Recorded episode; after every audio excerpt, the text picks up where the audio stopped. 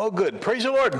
Well, I'm excited uh, about this tonight. Um, I don't think, and I'm trying to remember, I've been a, a lead pastor now, um, boy, uh, 22 years uh, as a lead pastor, and before that, and I don't think that I have ever taught verse by verse through the book of Acts. Uh, may, maybe I did back in uh, Kansas when we were there. Seems like maybe I did, but I've uh, I've switched computers a couple times and I didn't have any any notes, so this is all all brand new. Here we go, new stuff. None of that warmed over stuff. You know, you get the get the get the good stuff. Let me give you a little bit of history here uh, as we begin, because there's a couple of uh, interesting pieces here, and th- these aren't meant to be trick questions, but I do want to begin with questions as we think about this. And I've asked you this one before.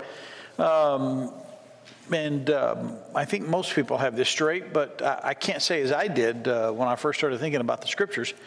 Um, we almost all theologians believe that this book was written by Luke. Now, something that you need to understand is that nowhere in either his gospel or in this book does the author name himself. He doesn't say, you know, I, Luke, wrote this book. It, that's not uh, that's not in there.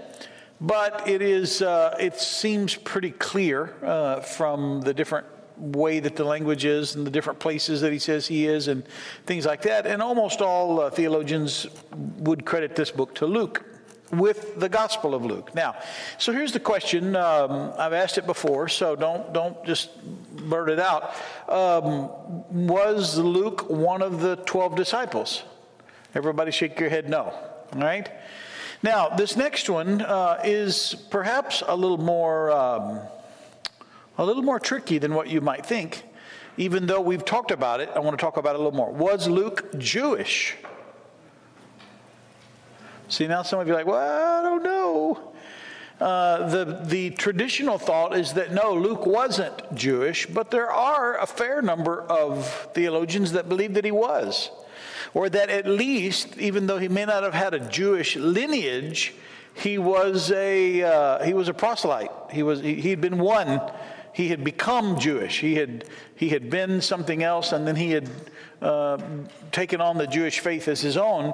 And the reason that they say that is because Luke exhibits, certainly in his gospel, a lot of Old Testament knowledge. He speaks to a lot of things in his gospel that seem to give an indication that he's been well versed in the Old Testament law, in, in, the, in the law. They didn't call it, he, they didn't call it the Old Testament, yeah, and they still don't. But in, in, uh, in, in the Jewish law, Luke was very knowledgeable. So uh, here's another one for you. Was he or was he not a physician? Uh, was, was he a doctor? Um, Almost everybody believes that he was, primarily because Colossians says that he was. Um, and so we believe him to be an educated uh, doctor, perhaps Jewish convert, who, um, who wrote um, the book of Luke and the book of Acts. Here's another one for you. Uh, was he an eyewitness of the things of Christ? Oh, now you done turn us. Now you're now you're going to the fastball, aren't you? Now you're now you're now you're getting to the to a little more obscure. Marion shaking her head no. Some of you are kind of kind of doing that, kind of covering your bases a little bit. And it's unusual for John to just sit there stone faced because he's usually got a pretty good opinion, but he's not he's not giving away anything on this. Was he a first hand uh, recorder of the of the ministry of Jesus? About 50 50 uh, on the different writings as to whether or not Luke was a eyewitness to the things of Jesus. Um, so, a pretty interesting individual. Uh, most, I would say, I said 50 50, I, I would say it's probably a little more slanted towards the side that he wasn't a eyewitness um, eyewitness account of the ministry of Jesus, but rather, and this gets into a, a piece of, uh, of, theology and a, um, a, little, um, a little piece of, of how the scriptures came to be that uh, I, don't, I don't know that I'm unique in this, my position, even though it's not uh, simplistic it might seem a little uh, elementary, uh, but it's not. All right, and, and let me let me tell you what I mean. Is it necessary for a person to have been an eyewitness of the ministry of Jesus for them to write about it? Now, I'm not asking you a natural question, I'm asking you a supernatural question. I'm not saying, did Luke just hear other people talk about it and write it down? That's not the question I ask you. Is it necessary? Could, watch this, could Nikki have been, this Nikki right here, could she be used to write a gospel? Well, in, in, the, in the sense that the canon is closed, the canon, the group of scriptures is closed, no. But um, Paul writes in extensively, uh, not so much in a narrative recording of events, but Paul, under the inspiration of the Holy Spirit, gives, I mean, book after book of revelation, word from God, and he's not writing about events that he saw. Does everybody understand what I mean? Um, and there are those, however, and, and this is where my position seems a little elementary to some. I don't think it's elementary at all. In fact, I think it takes a lot more than what those who would suggest that, that there was a, a document that others. There, there is, and, and I'm not trying to muddy your theology, but I want you to understand some of the stuff that's out there. There is a whole train of thought in how the scriptures came to be that, that attributes uh, uh, much of the New Testament to, or excuse me, the Gospels to a document that they call the Q, the Q document. Uh, why they use that letter, uh, I'm sure there's some rationale behind it. And they say that Mark is the oldest gospel. Um, that we have a that we have a uh, that we have a copy of, but that perhaps there was another gospel that they called the Q and that it circulated and that all of the gospel writers saw it and they borrowed from it in the writing of their gospels. Now, what does that suggest to you? Anybody? What does it remove? What? Yeah, the, the inspiration that, that people were only recording uh, events that they had heard of, and it wasn't some sort of divinely inspired. We believe in the, in the verbal plenary inspiration that God spoke, moved upon these men who then wrote what the Holy Spirit inspired them to write. Some people bring to question, okay, why is there variations then? And, you know, one, like, I mean, there are different stories where, uh, you know, different perspectives are portrayed. I, I think all of that has some really good answers. I don't want to get too much into that. But the fact that Luke wasn't a first-hand witness of the, or was a first-hand witness, eyewitness of the ministry of Jesus, in no way to me diminishes his ability to be used of God to write an inspired book. Amen? It's only when you naturalize it, it's only when you naturalize the scriptures and remove the inspiration. Now, people that practice form criticism of the scriptures, in other words, where they want there to always be a traceable path by which this information came to this author, and he had to be there, and he had to he had to see it, and that made you know validity and. They, they start using the historical critical method where they, where they begin to strip out the supernatural and anything that couldn't be explained by scientific means. All of this happened during the Enlightenment and during the many years ago. Um, I just believe that you can't look at the scriptures like you look at a history book. For that reason, some say the scriptures aren't a, a, a, an accurate history. I don't think the Bible is required to fit into the form that other pieces of literature fits into. I don't know any other book that says this is inspired by God. This is this is the Lord talking. And so I just want you to see that, that there are those that if you read different things about how the Bible came to be, you're going to feel a lot of, uh, at least a lot of confusion in some of that because they try to make it just a history book that has to fit in like every other history book.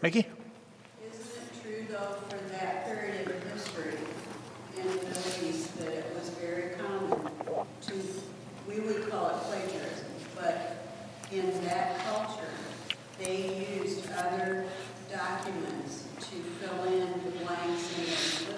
Let me repeat that. Nikki said, isn't it, wasn't it common in that period of history for them to use other documents to fill in the pieces?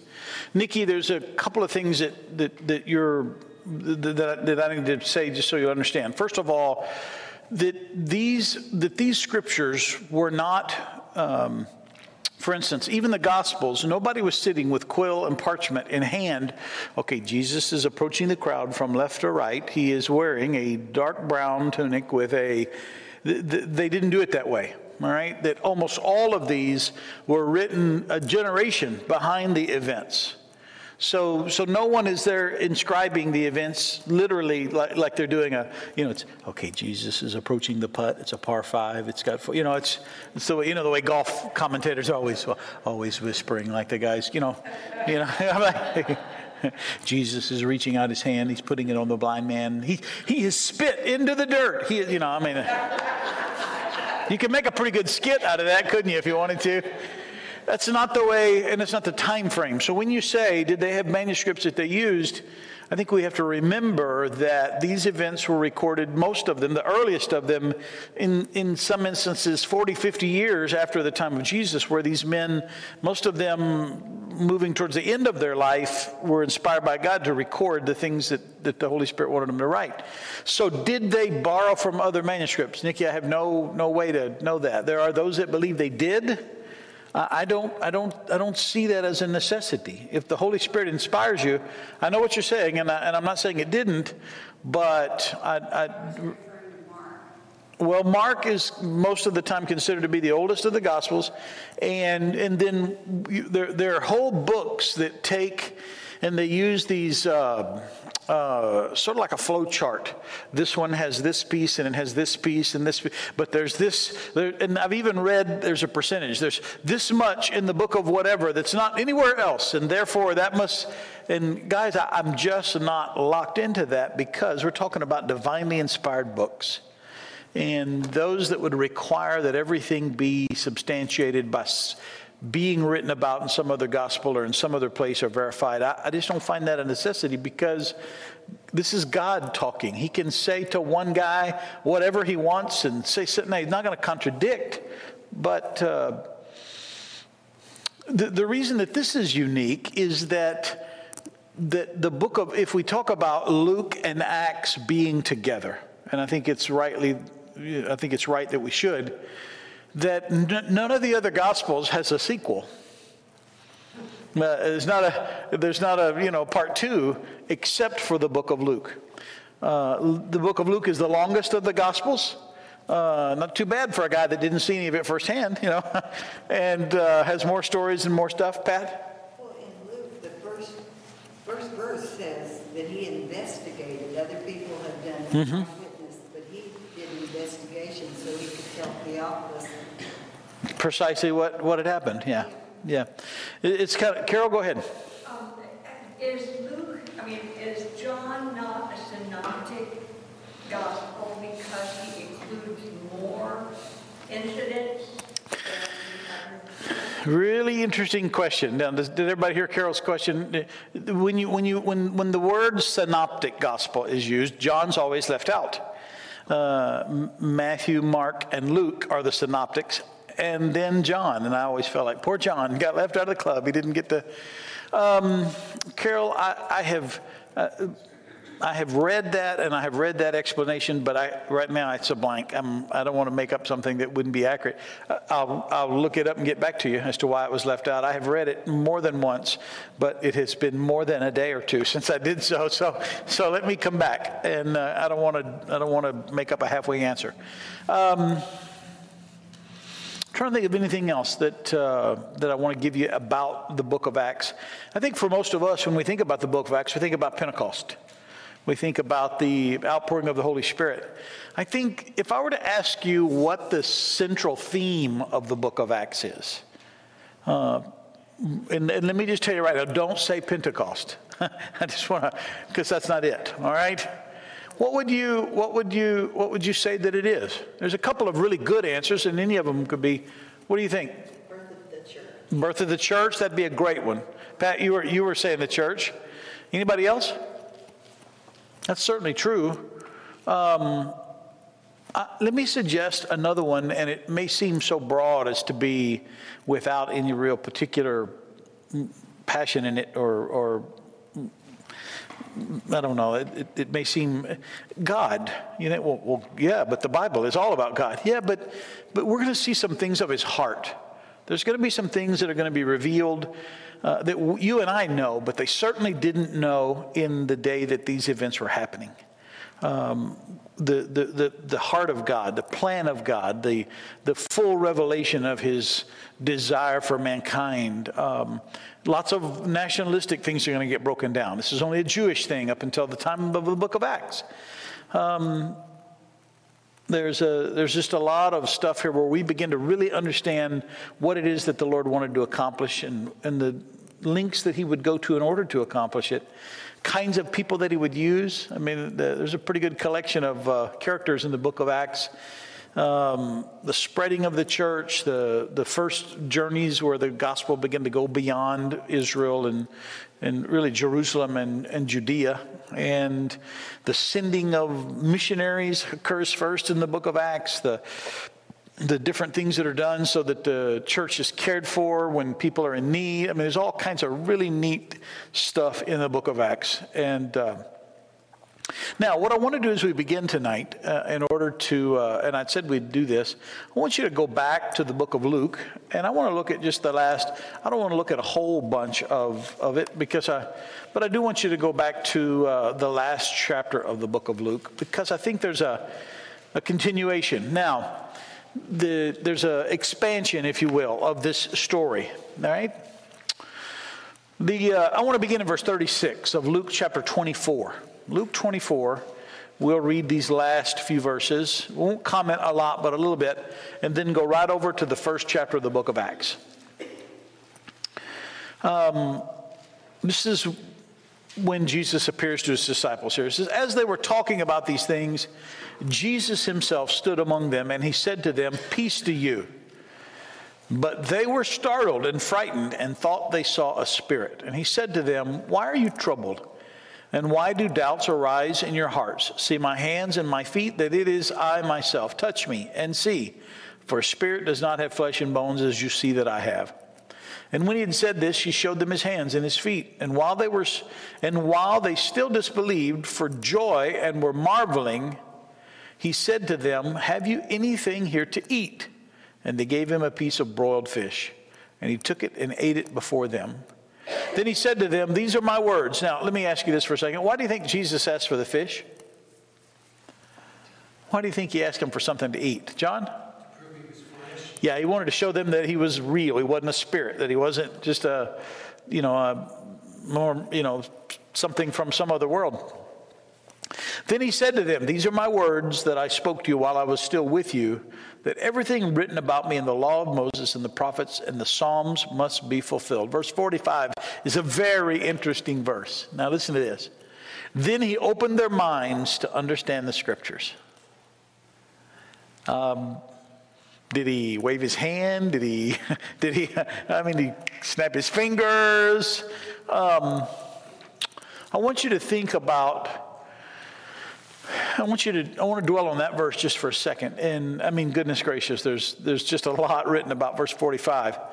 But I want you to think about what it means for you to have the knowledge that you have about who God is. And in, if you have grown up in this, and I look around the room, and a lot of you have, how easily you accepted that.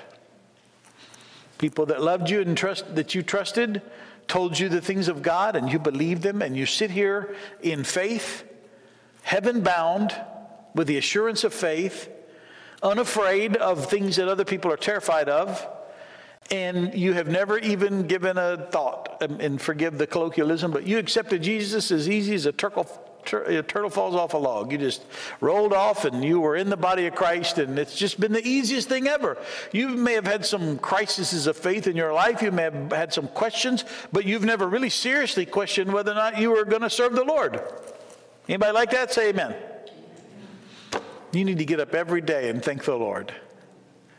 Because here is a moment where men, in this case, men and women, have been so steeped in a religious system And that even though they have heard all about who Messiah would be, and Jesus, watch this. This is the Jesus talking to them that told him, that told them, tear down this temple and three days later I'll, it'll, it'll, he's told them he's going to come back.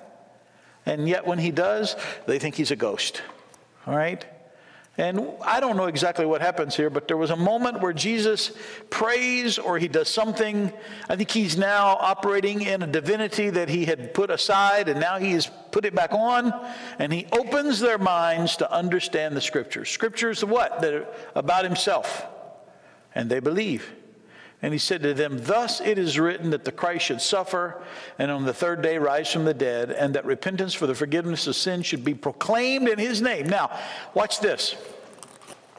They have grown up, these men, and this leads us right into the book of Acts. They have grown up, their whole lives, their whole existence has been in a system of sacrifices and lambs and temples and priests and altars and burn the fat and, and, and, and cut the meat up and sacrifice the, you know, on this day, this, and on the day of atonement, this, and the blood is sprinkled, and the, you, you with me, and the high priest and the Holy of Holies once a year, and the pomegranates on the robe, and no bones will be broken. I mean, it is a, it is a in-depth system. And they have studied it or they have lived in it. Studied it might be a bit much for these men, but they have lived in it. And Jesus opens their minds. And then listen to what he says immediately after doing that. He said, Thus it is written that the Christ should suffer. Now, do you understand that the Christ suffering completely erases what they thought the Christ was coming to be and to do? A suffering Messiah is normal to us, radically different than what they thought the Messiah would be. They thought Davidic king, conqueror, reestablish Israel because they're, they're going to ask him a question about restoring Jerusalem here in a little while, and they're still fixated on a Messiah that's going to reestablish Israel.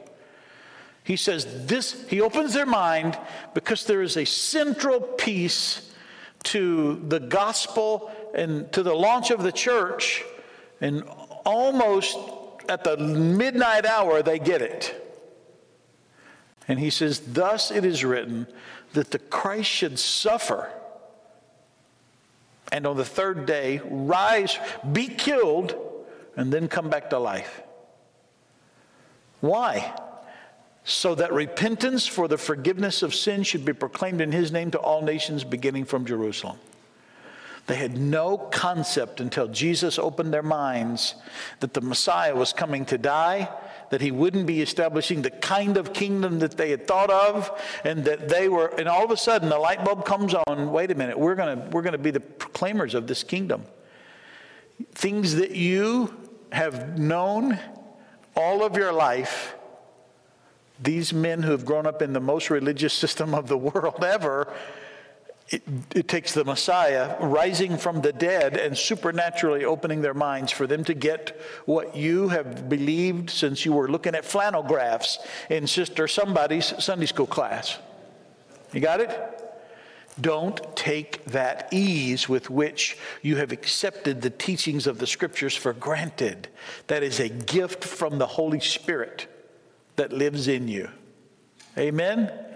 Don't take that you you don't even it's never even been the only real challenge in your mind is, "Oh Lord, I don't want to fall away."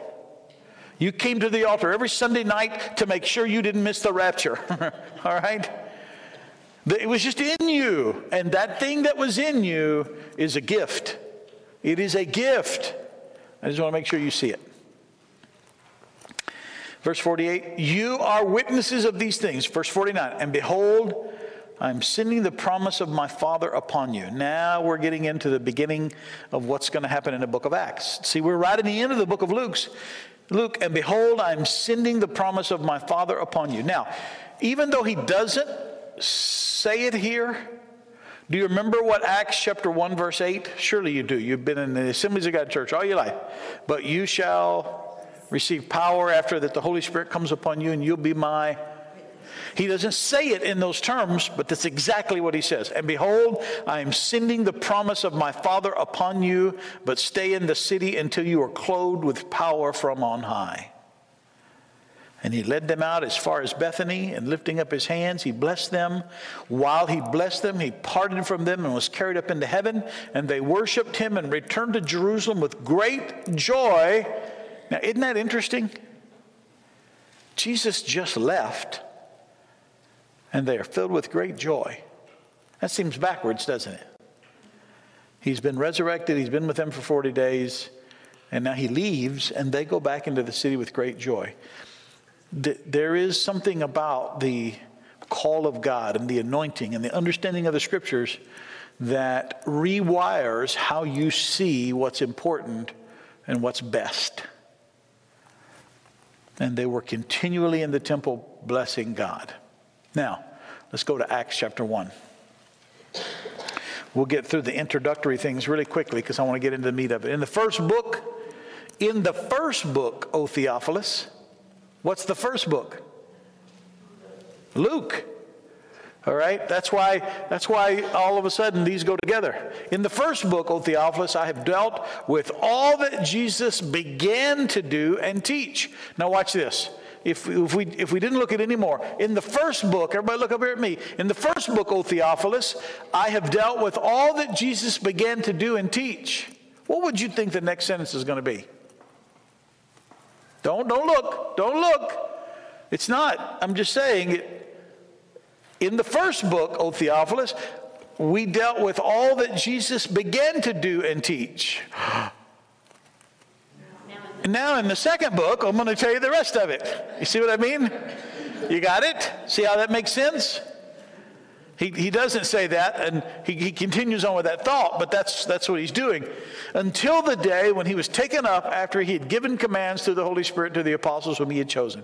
See how well it fits with what just happened? Everybody with me? All right, I just want you to understand that these go together. He presented himself alive to them after his suffering by many proofs, appearing to them during 40 days and speaking about the kingdom of God.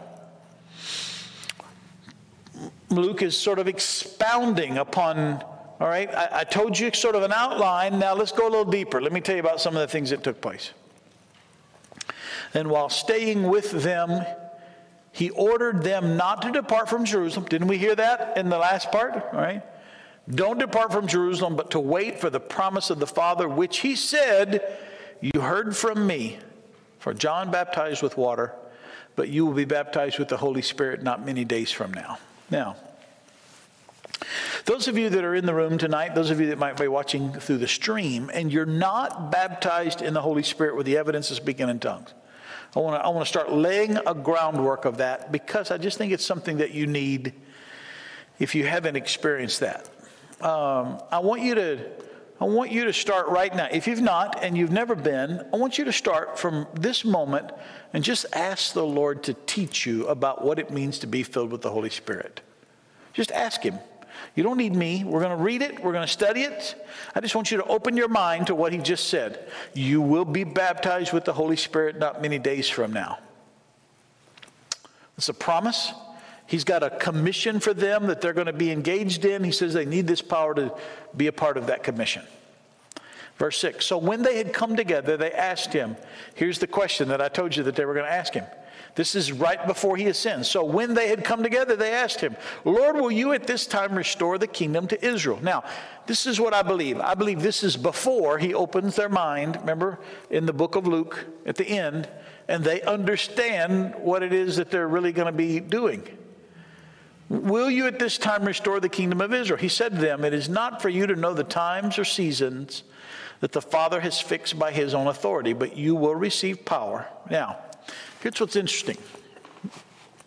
They're asking one kind of question, and he answers a different one. They ask him, Lord, are you going to kick out the Romans? Are you going to reestablish Israel? Are you going to, are you, and, and remember now, they, they don't know, there's a couple of things that we know that they don't know. Uh, they don't know how long Jesus is going to be gone. They, they don't know that, well, maybe he's just going to say hi to dad and he'll be back tomorrow. I'm being very lighthearted about a very serious deal. But they don't know. It's pretty clear in Paul's writings in the book of Thessalonians that almost all of them believed that Jesus would return in their lifetime.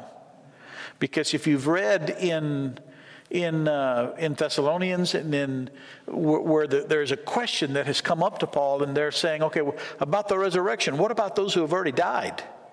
And that's where Paul says, look, we that those who have gone, those who are already asleep will not precede those of us that remain, but the Lord, you know, with it, you know that section of scripture, all right? So they think he's coming back soon. And they're asking, I think, not about while he's here, Lord, are you going to come back quickly and restore Israel?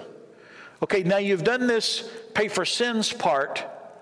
You, and they also know scriptures, the book of Daniel, they know, they know other Old Testament scriptures that give us a picture of what we would consider to be end time events. They know those things. And I think what they're asking is that, Lord, are you going to, are you going to come back now as you know, kind of that guy we thought you would be? And are you going to restore the kingdom to Israel? Are you going to give us back the kingdom that we had? And he said, Look, that's not for you to know. I, th- I still don't think that they knew that, no, it's not ever going to be established like what you're thinking. He said, But there is something going to happen to you. You're going to receive power when the Holy Spirit comes upon you. And you're going to be my witnesses in Jerusalem and in Judea and Samaria and to the end of the earth. Um, and then, then Luke goes on and kind of fills in the blanks of what happens. And when he had said these things, as they were looking on, he was lifted up, and a cloud took him out of their sight. I love this next two verses. And while they were gazing into heaven as he went, behold, two men stood by them in white robes and said, Men of Galilee, why do you stand looking into heaven? This Jesus, who was taken up from you into heaven, will come in the same way as you saw him go into heaven. Now, that's why when you go back and read about the second coming, now, let's talk a little bit about end times events because there's a little little snippet here of end time. There's a little end time nugget here. This Jesus, whom you saw go on a cloud, he's going to come back in the same manner. It, it doesn't say he'll come back on a cloud, but he says, just like you saw him go, you'll see him come back. They saw him lifted up on a cloud. Now, this is why this is one of the reasons that I believe this kind of thought, lots of other scriptures, why I believe in an unknown coming. An unknown coming of the Lord and the end times. Could be these times that we live in, could happen any time. That modern day writers have called the rapture. Now, I'm looking around the room. Most of you are very well acquainted, but we got a few folks in here, and this is some of this is new to them, and you never know who's watching this. So let me take just a minute. There is a there is a there is a coming of the Lord that the Bible gives a very clear picture about when it will happen. Now, not when as in it's on the calendar somewhere, but that there are events that will be set in motion in the end times that will follow a very uh, outlined sequential order that the scripture gives us. And that when those things begin to happen, there's a thing called the abomination of desolation when the Antichrist goes in and he defiles the Holy of Holies in a rebuilt temple. That from that moment, three and a half years is going to go by, and then the second coming is going to happen. I absolutely believe that that's what the angel is. Jesus is going to come back to this earth in the same manner that you saw him leave in. Most people that believe in a premillennial rapture and in a and in a, a literal uh, millennial kingdom that Jesus establishes here don't believe that when the rapture of the church occurs, Jesus comes to the earth. He takes the church out there's a thing called the marriage supper of the Lamb. There's some things that take place. There's seven years of terrible tribulation here on the earth. And then, and it makes sense because the scripture says that, that he, that, he, came and there was this great army in white robes that came with him. And most people believe, most premillennial, uh, most pre tribulational rapture people believe that that's the church coming back with Jesus. Where did they get there? In the rapture of the church. And then Jesus. Uh, comes back to the earth in the same manner that he left and sets foot on the Mount of Olives and the Antichrist and the war of Armageddon and Battle of Armageddon and those things. I just want you to see that Jesus, is said to be coming back in the same way that he's going to that he left and that he promised the disciples that he's leaving behind that they are responsible for the propagation of the kingdom of God and he's going to empower them to do it and that they would do it in the same manner that he did what he did now does anybody know what the scripture says about how Jesus did what he did while he walked the earth when he healed when he raised the dead does anybody know what the scripture says about how he did it? Anybody know? Well, in the what? Yeah, in the in the power of the Holy Spirit. Uh, so when Jesus says, "Look, I'm leaving," we're gonna we're gonna see some other things here um, in a little bit, but I'm going to empower you to carry this gospel. I'm not going to ask you to just do it in your own strength. I'm going to send you a power source through which you'll do it and he's talking about the baptism of the Holy Spirit. Same thing that we talk about when we, when we say people need to be filled with the Holy Spirit. Verse 12, a little piece of uh, account, um, um, um, administration here in the body. Then they returned to Jerusalem from the mount called Olivet, which is near Jerusalem, a Sabbath day journey away. Does everybody understand the Sabbath day journey? It's not talking about how far you can walk in a day, because the Mount of Olives is just across the just across the valley from the, from the city of Jerusalem. It's not talking about, okay, you got 12 hours, boy, you could walk a long ways. That sounds a little bit. No, there was a, there was a very prescribed amount of, amount of distance, and it was a very short amount of distance that you could cover on a Sabbath day and not be considered to have violated the Sabbath. The Mount of Olives is just literally when you're when you're sitting on the Temple Mount, you can see the top of the Mount of Olives about I mean, if you could draw a straight line, it's probably a thousand yards across through the air there. It takes a long ways to walk down the valley and up. Now there's a big roadway in the bottom of that, but it's close. The Mount of Olives is just outside the city of Jerusalem. Okay? Uh, a Sabbath day journey away. And when they had entered, in other words, they go into Jerusalem, they went up to the upper room where they were staying. Peter and John and James and Andrew, Philip and Thomas, Bartholomew and Matthew, James the son of Alphaeus, and Simon the Zealot, and Judas the son of James. All these, with one accord, were devoting themselves to prayer together with the women and Mary, the mother of Jesus, and his brothers. In those days, now, first of all, there's, there's your list. Uh, Luke's not on that list, all right? Um, in those days, Peter stood up among the brothers. The company of persons was in all about 120, and he said, Brothers, the scripture had to be fulfilled, which the Holy Spirit spoke beforehand by the mouth of David concerning Judas, who became a guide to those who arrested Jesus. For he was numbered among us and was allotted his share in this ministry. Let me ask you a theological question. Uh, it, there are scriptures that uh, prophetic scriptures about that Jesus would be betrayed. Did Judas have a choice? Let me ask you the question Did Judas have a choice? Most of you shaking your head, yes, that's a good answer. I believe he had to have had a choice. Um, I think everyone has a choice. No one is locked into a prophetic um, course that you don't get to choose who and what you are. And Judas is no exception. Now, you, then you, you could go, well, what if he chose not to? Well, then somebody would have betrayed him. God knows. The, pro, the prophecies are, the prophetic scriptures are written, inspired by God. So he, he does so, he betrays him. Now, this man, verse 18, uh, acquired a field with the reward of his wickedness, and falling headlong, he burst open in the middle, and all his bowels gushed out. And it became known to all the inhabitants of Jerusalem, so that the field was called in their own language Akeldama, that is, field of blood. For it is written in the book of Psalms, May his camp become desolate, and let there be no one to dwell in it, and let another take his office. I'm kind of hurrying through this because I kind of want to get to chapter 2, all right? Because I don't, there, there's some stuff in here. Um, I hope I'm commenting enough to whet your appetite. It says, so, so, one, so one of the men who have accompanied us during all the time that the Lord Jesus went in and out among us, beginning from the baptism of John until the day when he was taken up from us, one of these men must become with us a witness to his resurrection.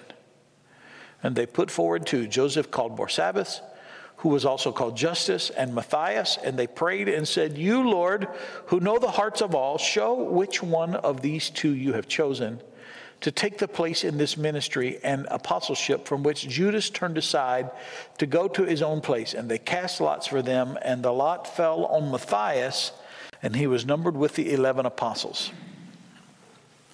Sort of an interesting way to choose a disciple, wouldn't you say? Put the names in a bag, people vote, or most people don't believe that this is a, a vote. This is a put, put the names in something, draw one out, and this is the guy that got it. Uh, let, me, let me tell you something that is not incredibly uncommon. Um, i I know of a couple of places that do this, that they still choose their deacons this way. They, they, they screen a certain number of people and they put their names in a bag and they shake them up and they say, Lord, you know who needs to do this. And they pull out a name and that's the person. And they pull out however many spots and that's the way they get chosen. Sort of takes that whole i like my guy my girl huh? You know. And uh, some would say well you're leaving it to chance. Pretty much just like they did in the new testament. Amen interesting uh, interesting way to select but that's what they did and the lot fell on matthias and he was numbered with the 11 and he became the 12th um, so, what we see here is this period of time where Jesus is ascended. They go into Jerusalem. They recognize that they're about to be empowered by God to do something that Jesus has indicated is very significant. They're going to be witnesses. They're going to take this. And I don't know that they fully know, but they know that they, they need to have 12. They, they feel like uh, that the responsibility of telling this story correct is so significant that they say we need to fill this spot, and this has to be somebody that has been with us all the way since we were all there when John the Baptist baptized Jesus. Do you remember that event, Marion? So, for the 12, when Jesus had the 12 disciples, was it kind of representative of the 12 tribes of Israel? Um, I don't know. Marion, the, the, there's a lot, there's a lot that, uh, there's a lot of, well, there's a lot of writing done about uh, uh, pneumology. People that believe that there's significance in the numbers of things in the Bible. I think that's the right term. Um, I don't know of anything that says that Jesus picked 12 disciples because there was 12 tribes. There's no, I don't know of any scripture that makes that link directly. Uh, but it, it, shows up, that number shows up a fair number of times. Um, that's why I said I don't know. I don't know of any. Revelation perfectly. Yes, it does, yeah. It does. The 24 elders, remember that? Does everybody know what Carol's talking about? There's a section of scripture in the book of Revelation that talks about the 24 elders, and people go, Who are those? And there people go, That's one from each of the tribes and the 12 disciples. Um, there's a well, I, I don't want to, you know, the, never mind. I'm not going to muddy the water. You understand that there was a, a, one tribe, a half tribe, Manasseh, the half tribe of Manasseh, and there were some things that where there was ultimately kind of only 11 that kind of inherited the promised land and some things about that. So that kind of, I don't know, messes up that whole 23 and a half elders surrounded the throne. I don't know how that. Uh, my point is, is Marion, I, I, I don't know. I don't know of any scripture that says that that that those two link up, but it's the same number, okay? And we do see it a lot. It, it fits some other things, all right? Uh, what I want to make sure you see is that they felt that so significant, this mandate that Jesus has put on them, that they don't want to be even one person short. And they let God choose who this is because they I think they I think they recognize that they're at a divine moment and something's about to happen and they are th- th- they want to be ready to do whatever it is that God has for them to do. Now, I want you to notice a couple of things that hasn't happened yet. You, at least we don't have any record of it. Th- There is no record of them coming to Jerusalem and beginning to preach. There's no record of them coming off the Mount of Olives, coming back into Jerusalem, you know, having a prayer meeting in the evening and preaching all day in the streets. That doesn't, that's not there. I think it's not there because it doesn't happen. The- the- There is no ministry zeal yet. There is no, there is no, uh, you know, standing up on the, on the, on a day and preaching and 3,000 and then 5,000. That's not happening yet. Okay? Why am I telling you that? Because I told you you need to be baptized in the Holy Spirit. Let me show you why. Because these are the same people. These are the same individuals. We just read the list of them. Those 12, and then what, 128 others? No, 108 others. No, I can't. Yeah, that's right. 108 others. I got to get to 120. All right, 108 others. And they are, it would seem, daily in the upper room praying. They've elected Matthias.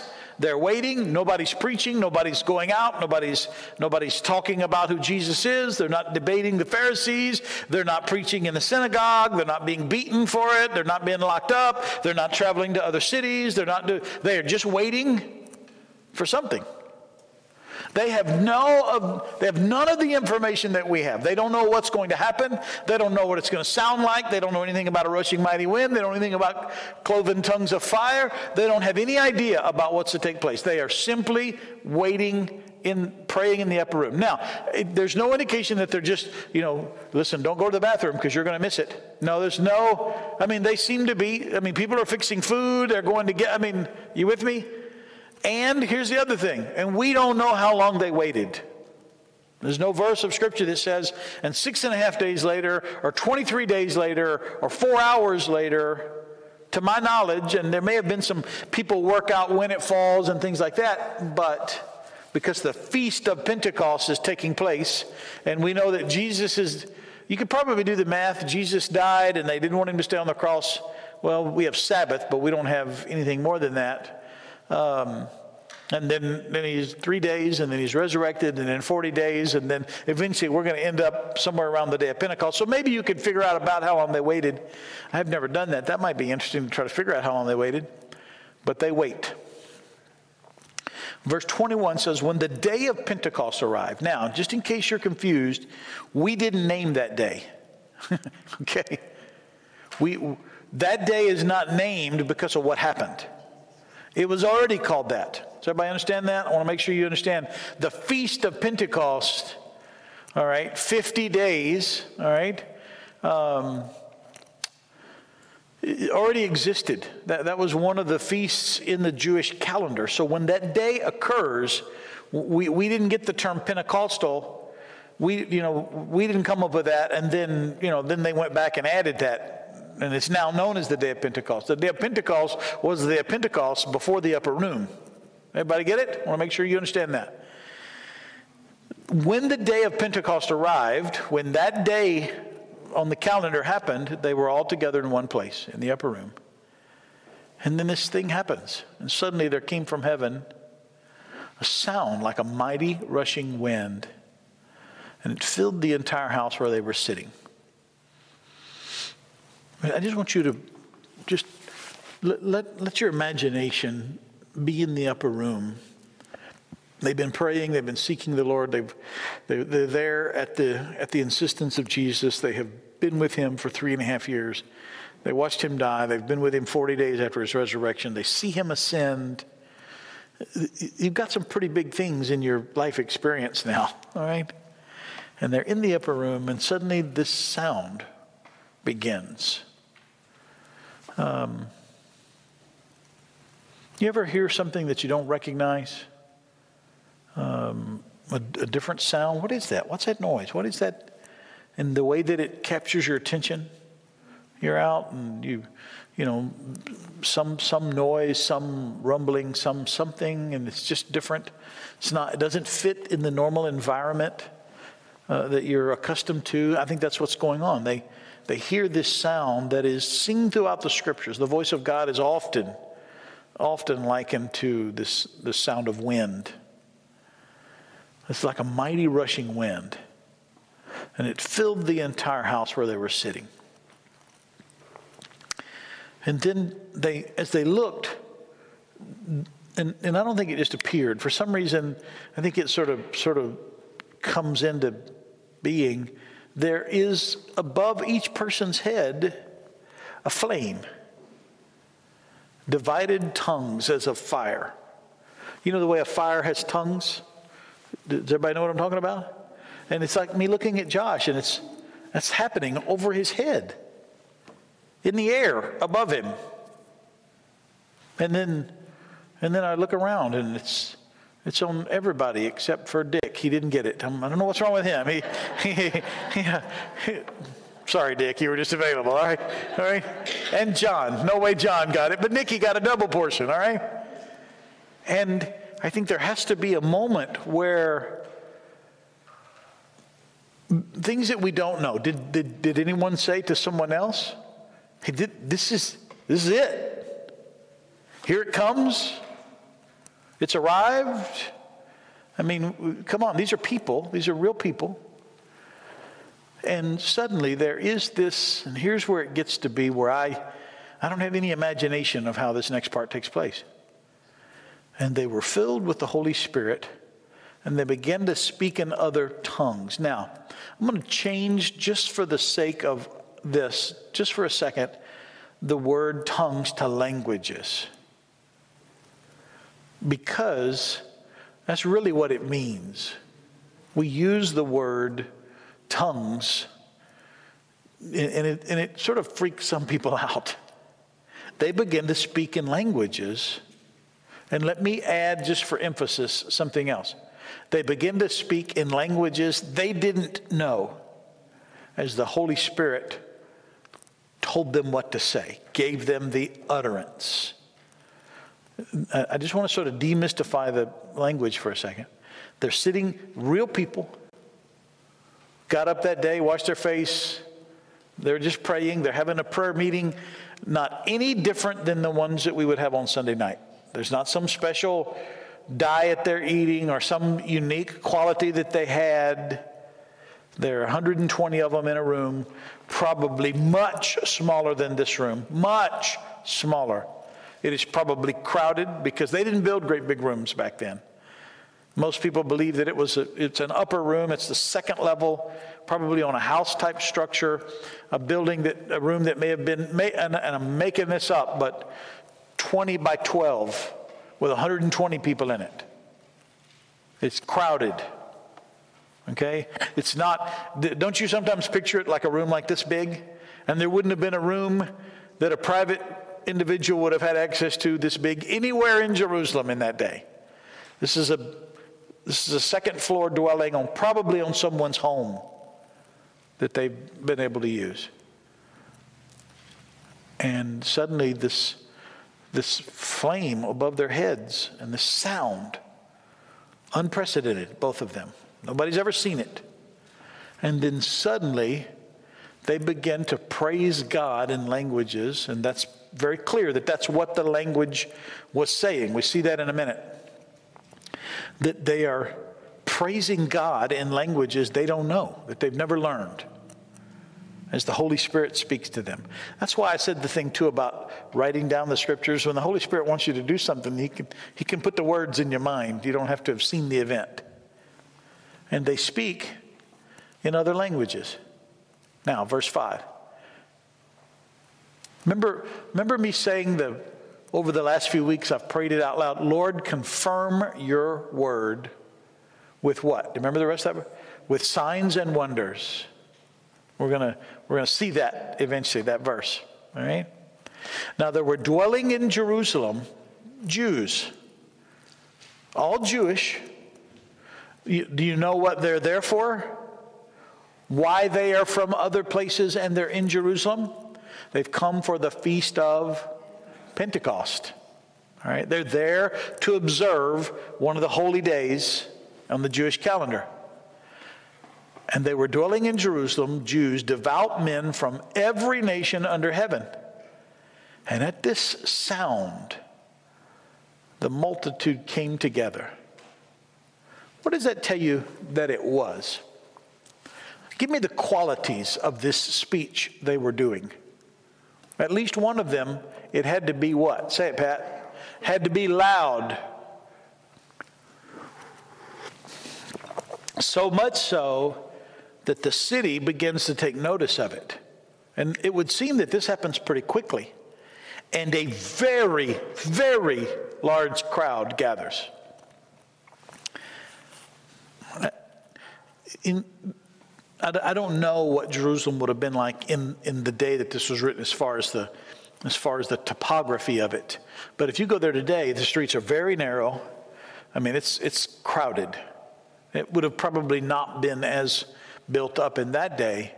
But we're not talking about places with, you know, with. I mean, this this there wasn't a.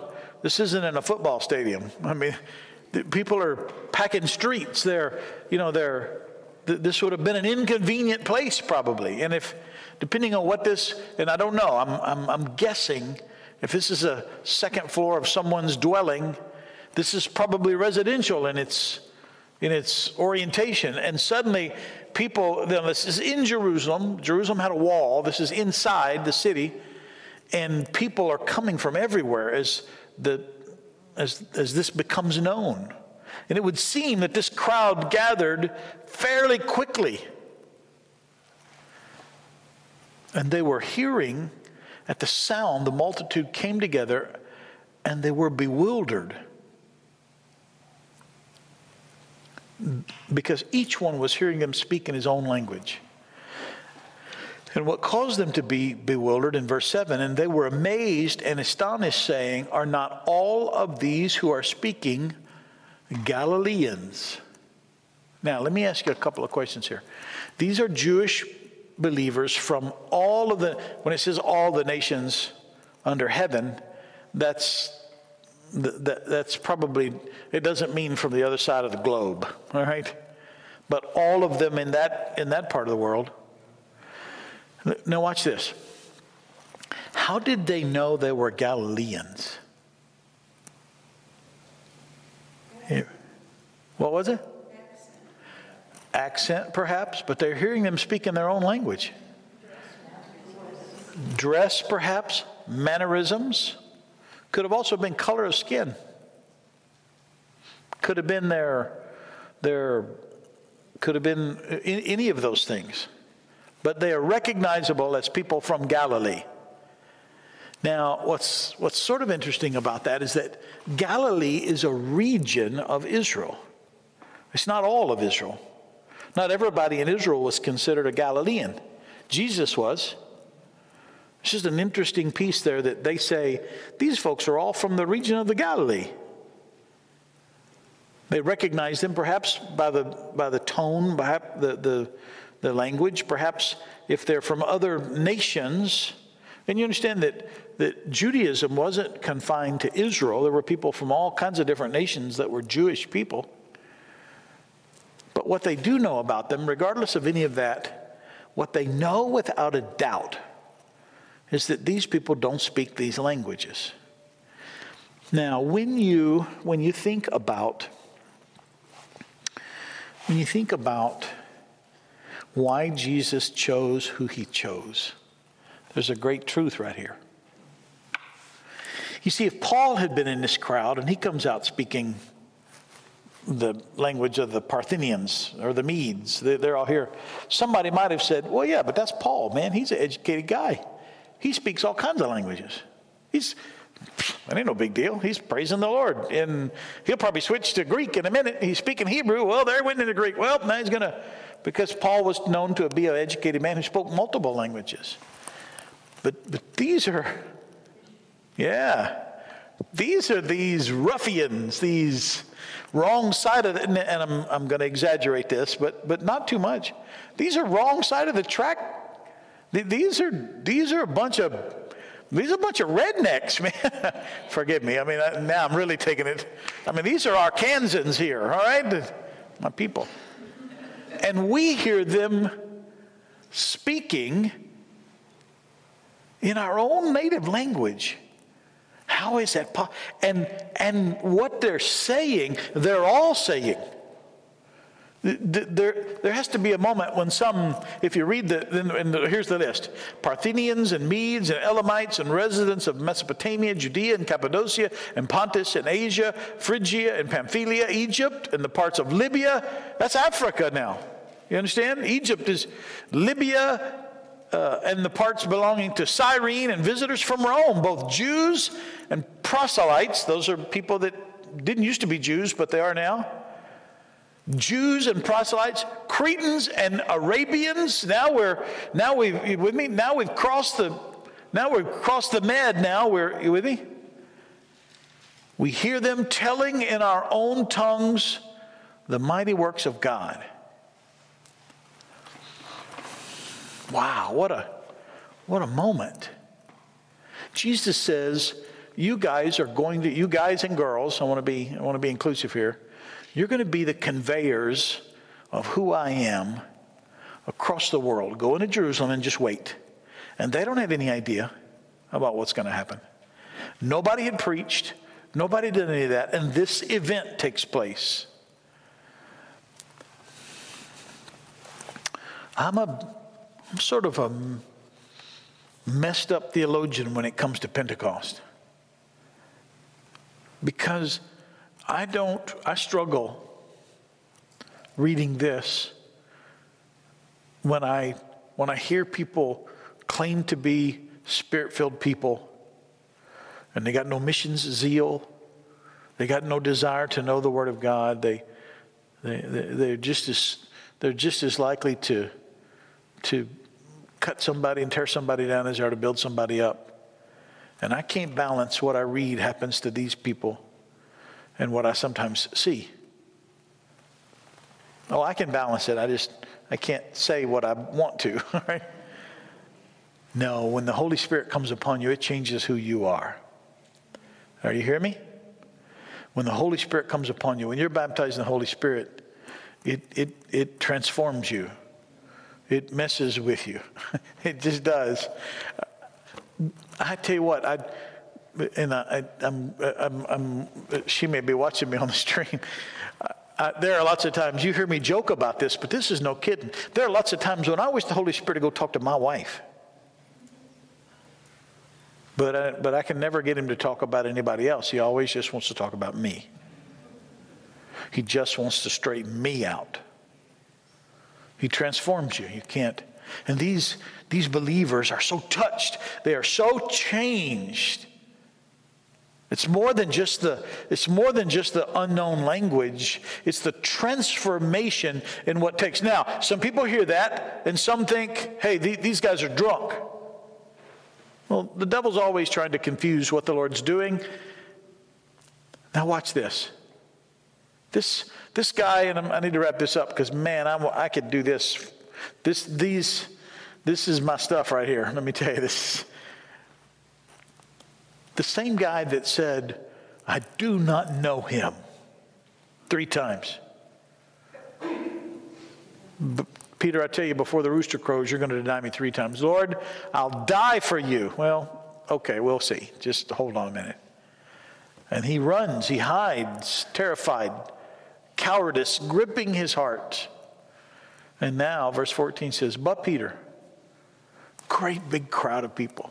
This fisherman now, this fisherman, this uneducated ruffian who's always got his foot in his mouth, who's always running out ahead of everybody. But Peter stands up with the 11. You need to have people with you. Lifted up his voice and addressed them. We won't get through all of this, but my goodness, Peter just slays them, man. He just he just, inspired by the Holy Spirit, says exactly what, I mean, exactly. Men of Judea and all who dwell in Jerusalem, let this be known to you and give ear to my words. For these people are not, you, you already hear the authority. You already hear the apostolic nature of who Peter has become in a moment. And it was not there before. He didn't have any of this. He wasn't eloquent in his words. He fumbled and he stumbled and he and suddenly he's, he's going to quote the prophet Joel to them. This little tiny unknown, I mean, known, but not, this isn't Isaiah, this isn't, this is Joel. Peter stands up and says, Men of Judea and all in Jerusalem, let this be known to you and give ear to my words. You hear it? For these people are not drunk as you suppose, since it's only the third hour of the day. In other words, if they were going to get drunk, it takes longer to do it than this. That's what he's saying. They haven't had time to get drunk. That's the third hour of the day part. But this is what was uttered through the prophet Joel. Do, do you understand that Peter never went to the synagogue? I mean, ne- never went to the school of any of the teachers of the law. He's that, I mean, that he can quote the prophet Joel is just inspired. But this is that which was uttered through the prophet Joel, and in the last days it shall be, God declares. And it doesn't say that Peter had to grab a scroll or, or ask for a reference, or he just quotes it. And in the last days it shall be, God declares that I will pour out my spirit on all flesh, and your sons and daughters shall prophesy, and your young men shall see visions, and your old men shall dream dreams. And even on my male servants and female servants in those days, I will pour out my spirit and they shall prophesy. We're going to come back through some of this next week. And I will show wonders in heaven above and signs on the earth below blood and fire and vapor of smoke. The sun shall be turned to darkness and the moon to blood before the day of the Lord comes, the great and magnificent day. And it shall come to pass that everyone who calls upon the name of the Lord shall be saved. Men of Israel, hear these words Jesus of Nazareth, a man attested to you by God. This is the one who denied Jesus. Jesus of Nazareth, a man attested to you by God with mighty works and wonders and signs that God did through him in your midst, as you yourselves know. This Jesus, delivered up according to the definite plan and foreknowledge of God you hear, Peter, that they were asking about when he was going to restore the kingdom, and now he's got it. He's not talking about restoring Israel to its kingdom. He has now instantly understood that Jesus didn't come to instill a kingdom back to Israel. He has come to die and to redeem Israel from their sins and mankind. He, well, he doesn't know mankind yet. He's going to get that in Acts chapter 10. But right now, he suddenly understands what Jesus has come to do. Suddenly, theology has gotten straight in his mind. Suddenly, the Holy Spirit has enlightened him as to who Jesus really was and what the kingdom really is, and he's preaching it. This Jesus, delivered up according to the definite plan and foreknowledge of God. Peter knows him to be the Messiah, and he suddenly understands that this is a different thing.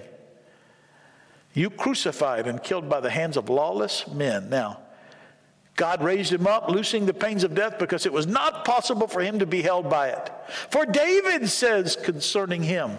Now he's going to go quote David, this fisherman who, let me tell you, Jesus didn't say, okay, repeat after me. I want you to be sure you know the scripture because you know, no, this is coming out of him. He is suddenly inspired by the Holy Spirit. David, for I saw the Lord always before me, for he is at my right hand that I may not be shaken. Therefore my heart was glad and my tongue rejoiced. My flesh also will come back through some of this, will dwell in hope, for you will not abandon my soul to Hades or let your Holy One see corruption. You have made known to me the paths of light. You, I bet Peter's never quoted this much scripture in his whole life. You with me? And it's just coming out of him. He's preaching under the inspiration of the Holy Spirit. You will have made known to me the paths of life. You will make me full of gladness with your presence. Brothers, I may say to you with confidence about the patriarch David that he both died and was buried, and his tomb is with us to this day. Now, Peter, this fisherman's interpreting the law. You hear it? Let me tell you with authority that David is with us yet today. Being therefore a prophet and knowing that God has sworn with an oath to him that he would set one of his descendants on his throne, he's adding to their understanding of David. He foresaw and spoke about the resurrection of the Christ. No one in the time of Jesus got that. And not even Peter before the baptism of the Holy Spirit. And all of a sudden, he is transferred from, will you restore the kingdom to Israel, to, let me tell you what Jesus really came to do. And it happened just like that with the baptism of the Holy Spirit. This Jesus, God raised up, and of that we are all, we all are witnesses. Being therefore exalted at the right hand of God, he hadn't been to heaven. How does he know that? Because the Holy Spirit's telling it to him. Being therefore exalted the right hand of God and having received from the Father the promise of the Holy Spirit, he has poured out this that you yourselves are, that you yourselves are seeing and hearing. For David did not ascend into the heavens, but he himself says, now he's going to pull another section out from David. The Lord said to my Lord, Sit at my right hand until I make your enemies your footstool. Let all the house of Israel therefore know for certain that God has made him both Lord and Christ. Anytime you see, that wasn't Jesus' last name, by the way, Christ. That's a title, that's an office, that's Messiah. He has made him Lord and Christ. This Jesus, and now Peter is going to put it to them, whom you crucified. Now, when they heard this, they were cut to their heart. And I'm going to I'm to I'm to mess with some of our non-Pentecostal brethren. Pentecostal anointing results in Pentecostal preaching, which results in Pentecostal response. They're cut in their hearts. Conviction grips their heart. This isn't dead, dull doctrine. This is inspired preaching that comes from the Holy Spirit that speaks exactly to what people need in the moment. Only the Holy Spirit can do that.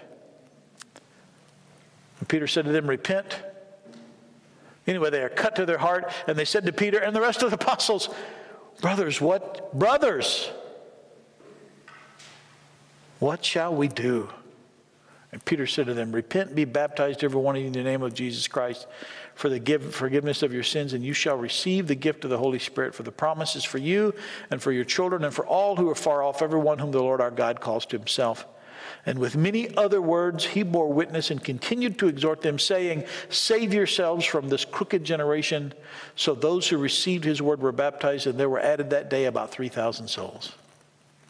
We're going to come back and do some of that. I just had to get to that point because I was so excited about it. All right, now listen. Why do you need to be baptized for the Holy, in the Holy Spirit? Right there. What's it supposed to eventualize in our lives? Right there. All right? It is power given from God so that we might be adequate witnesses to who Christ is in the world we live in. Now, the same anointing that rested upon them is available for you and I today. Uh, but it's not an amalgamation of world and spirit. It is an abandonment to the Spirit of God. Father, use me, change me, shape me, transform me. I just wanted you to see, and that's why I kind of rushed through that. This thing that happens in the lives of these believers, they they see Jesus. They're asking him about the kingdom. Lord, will you restore the kingdom? Are you going to make Israel back to? And then he says, listen, that, in essence, he said, look, you need to quit worrying about that and go wait in Jerusalem. And the minute that the Holy Spirit comes upon them, Peter preaches a message about who Jesus really was, and suddenly you see this thing that has happened in Peter where he now understands what Christ came to do and the kind of kingdom that Jesus has come to establish. He doesn't have it all yet. Here's the deal, and I think there's a powerful truth as it relates to the Holy Spirit. Peter doesn't suddenly, he's not suddenly endued with all knowledge. He's still Peter. You say, How do you know that? Because Remember in Acts chapter 10 from the sermon I preached when the sheet comes down on the roof of Cornelius' house and the Lord says, kill and eat? Peter says, no, I don't eat that kind of stuff. And the Lord says, look, what I've called clean, don't you call unclean? He still doesn't get it when the men knock on the door and when they're baptized in the Holy Spirit. While he's preaching to Cornelius, he is completely amazed, and everyone with him, because they can't believe that the Holy Spirit's also been poured out on Gentiles. So he's still, he's still got a bunch to learn, but he suddenly understands what it is that Jesus has come to do. Now, I can't tell you what, uh, I can't tell you what is in store for me 10 years from now, but I can tell you who's, I can tell you that the Lord's going to be directing it. I can tell you that, that, that your life and my life, no matter what happens with Corona, no matter what happens in this election, no matter what happens with whatever's going on in your individual life, He's still the same God. He's still the same Savior. He's still the same deliverer. He's still the same baptizer. And we are here to be witnesses of that kingdom. And He will empower us to do so if we'll ask Him. And the transformation that took place in Peter, it can happen in you and it can happen in me, where the Lord teaches us things that, where He opens our minds to the scriptures. You ever had that happen? Reading through something you've read a thousand times, and all of a sudden you read it and you go, Now that was not there before. I still have that happen all the time. I've never seen that before. Every time we go through the scriptures, I go, now I that that that's that's a that wasn't let me get it that wasn't there. And the scriptures just become alive. This isn't a dead faith that you're a part of. This isn't a dead experience. This is a living, experiential. Yes, and, and here's the thing. Let me stop with this. Here's the part that I don't get about people that want to that want to claim that the work of the Holy Spirit ended with the death of the last apostle, that the gifts of the Spirit, that the baptism of the Holy Spirit ended. You, you every now and then I run across these people. Man, I know a bunch of them, and uh, that's one of the one of the things that I've been so blessed with, where I ended up studying um, for my doctorate, and that is that th- there is a constant inference. There's a constant reinforcement of the living nature of the Word of God and the Holy Spirit in the life of a believer. I know a lot of academics that strip all of the miraculous out, and they end up with this dull, dead knowledge of words on paper, but it, it doesn't transform them. It doesn't transform their lives. It doesn't change their families or the way they spend their money, or it doesn't do anything. It's dead. It's just dead liturgy. And I don't know why anybody would want that. I don't know why anybody wants other people to be exposed to that. I, I, want God to be alive. Amen. I want Him to be changing and, and moving and shaping. And that's what is taking place in these believers' lives. They have grown up in a system that has been dull, dead religion. And suddenly the Holy Spirit takes all of the scriptures that they've heard all their lives and they suddenly become alive in them. And that's, that's, what, that's what it's supposed to do. Holy Spirit brings the scriptures to life. Uh, if you're here and you've never experienced the baptism of the Holy Spirit, we're going to talk about it some more. And then uh, in the very near future, we're going to we're to we're designate a Sunday, and we're just going to have get filled with the Holy Ghost Day. I don't I don't have a better more more wow term but you don't have to wait on that day. Go home tonight. If you've not, say, Lord, Pastor Roy's reading about that. I read it. I see what it did in Peter. I wanted to do that in me. Fill me with your spirit. You don't need me and you don't need the church and you don't need music or anything at a particular pace. Just ask the Lord. If you're online and you've never experienced that, ask the Lord to fill you with the Holy Spirit. He will. And then just wait. Let Him say whatever He wants through you. And then just surrender yourself to Him and to what He wants to do. And then expect that He's going to transform your life. He's going to push you in ways that you've never been pushed. Wonderful, life altering, good things that He's going to do in you. And He will. Father, we thank you for your word. We thank you for this introduction to, oh Lord, to the book of Acts and your heart for mankind and your heart that people would be saved and the empowerment that comes to those who you've called to take this word and well, spread it all around the world. We want to be those people. Thank you for each one. Lord, I'm so excited about the potential of what we'll learn through this and the lifting and the encouragement and the strengthening and the and just the hope that comes from seeing you work in our lives. Now, Lord, I just pray that as we go through this, we would be responsive to you. Do whatever you want in us. Have your way, Father. We love you and we praise you in Jesus' name. Amen.